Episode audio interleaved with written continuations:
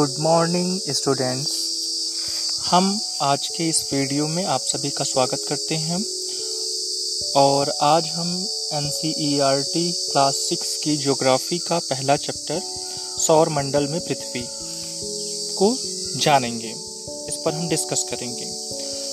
तो आइए हम देखते हैं कि सौर मंडल में पृथ्वी चैप्टर में क्या क्या चीज़ें हम जानेंगे। सौर मंडल से संबंधित सारी चीज़ें हमें यहाँ पे पता लगेगी क्या क्या चीज़ें हैं। सबसे पहले हम जानते हैं खगोली पिंड। खगोली पिंड सेलेसियल बॉडी ये है क्या? रात्रि के समय जब हम आसमान में देखते हैं, अंधेरी रात में तो हमें बहुत सारी चीज़ें दिखाई देती हैं, चमकती हुई। और दिन में देखें तो सूरज दिखाई देता है, सूर्य, सन तो ये सभी जो आसमान, सूर्य और चंद्रमा तथा वे सभी वस्तुएँ जो रात के समय आसमान में चमकती हैं, वो खगोली पिंड कहलाती हैं। कुछ खगोली पिंड तो बहुत बड़े हो, आकार के होते हैं, ये गैसों से बने होते हैं। और आपको बताएँ तो इनके पास अपनी उष्मा होती है, अपना प्रकाश होता है, ये बहुत गर्म होते हैं। और बहुत बड़ी मात्रा में उष्मा और प्रकाश उत्सर्जित करते हैं तो ऐसे जो खगोलीय पिंड होते हैं, इन्हें हम तारा कहते हैं। जैसे सन, सूर्य सूर्य एक तारा है, जो कि पृथ्वी के नज़दीक स्थित है।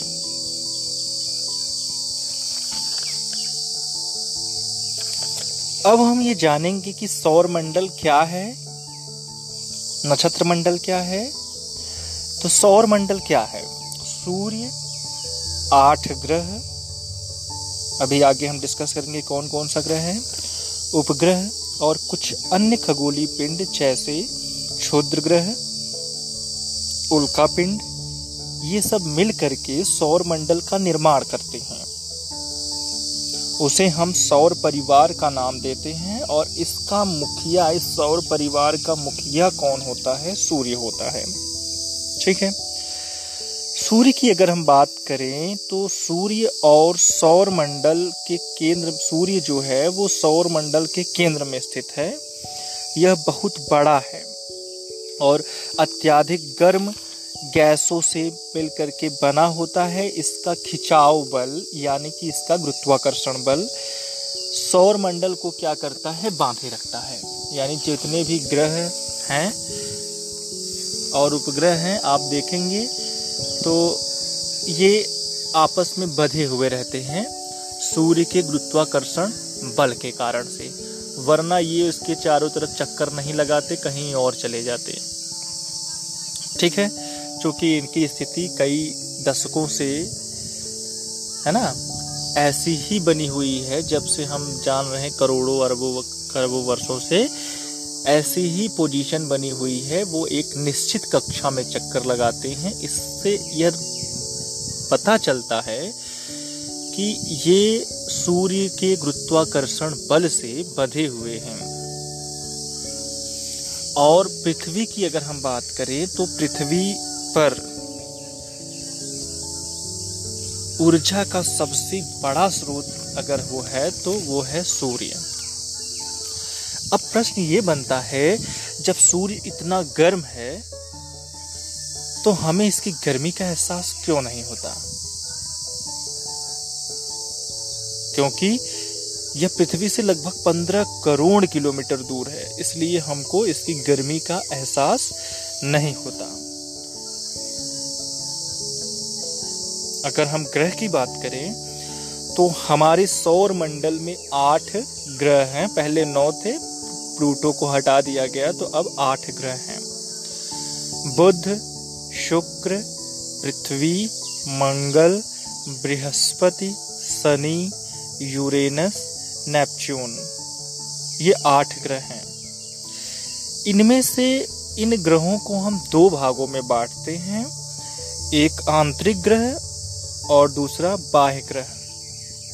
आंतरिक जैसे टोटल आठ ग्रह हैं प्लैनेट हैं। इनमें से चार को हम आंतरिक और चार को, बाकी चार को बाह्य ग्रह मानते हैं। आंतरिक ग्रह में बुद्ध शुक्र, पृथ्वी और मंगल हैं और बाह्य ग्रह में बृहस्पति, शनि, यूरेनस और नेपच्यून हैं। अगर हम आंतरिक ग्रह की बात करें तो सूर्य के नज़दीक होते हैं ये ग्रह। और ये चट्टानों से बने हैं और जो बाह्य ग्रह हैं, ये सूर्य से बहुत दूर हैं और बहुत बड़े आकार के होते हैं। ये गैस तथा तरल पदार्थों के बने हैं। शुक्र ग्रह जो है, उसको पृथ्वी का जुड़वा ग्रह माना जाता है क्योंकि ये आकार प्रकार में एक देखने में सु, जो शुक्र है, वो पृथ्वी की जैसा ही दिखता है, इसलिए इसका जुड़वा ग्रह माना गया है। अब हम जानते हैं कि नक्षत्र मंडल के बारे में। नक्षत्र मंडल तारों का जो विभिन्न समूह होता है, उसके द्वारा बनाई गई आकृतियों को नक्षत्र मंडल कहा जाता है। जब हम रात्रि के समय आकाश में देखते हैं तो हमें तरह तरह के डिज़ाइन दिखाई देती है तारों से बना हुआ। वही डिज़ाइन जो होता है नक्षत्र मंडल होता है। अरसा मेजर अरसा मेजर या बिग वियर एक प्रकार का नक्षत्र मंडल है। और सप्त ऋषि तारे की अगर हम बात करें तो सप्त ऋषि जो कि सात तारों का एक समूह है, ये अरसा मेजर नक्षत्र मंडल का ही भाग है। क्या ध्रुव तारे के विषय में आप जानते हैं? जानते हैं? तो सुनिए। प्राचीन काल में लोग रात्रि के समय दिशा का निर्धारण तारों की सहायता से करते थे। उत्तरी तारा, जो कि उत्तर दिशा को बताता है, और इसी उत्तरी तारा को ध्रुव तारा भी कहते हैं, ये बहुत चमकीला तारा होता है। यह आसमान में हमें हमेशा एक ही स्थान पर दिखाई देता है, और सप्तऋषि तारे की सहायता से हम ध्रुव तारे की स्थिति को जान पाते हैं। अब हम बात करते हैं ग्रहों के बारे में। कुछ खगोली पिंड ऐसे होते हैं, जिनका अपना प्रकाश और अपना उष्मा नहीं होता है। ये तारों के प्रकाश से प्रकाशित होते हैं और ऐसे पिंड ग्रह कहलाते हैं।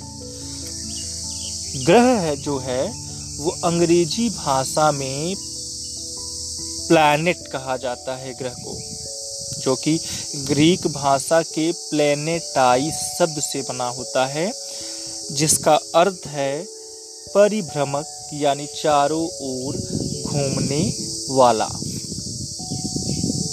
ठीक है? और अब जो इसका अगला पार्ट है, वो हम अगले ऑडियो में आपको प्रोवाइड करेंगे। Okay thank you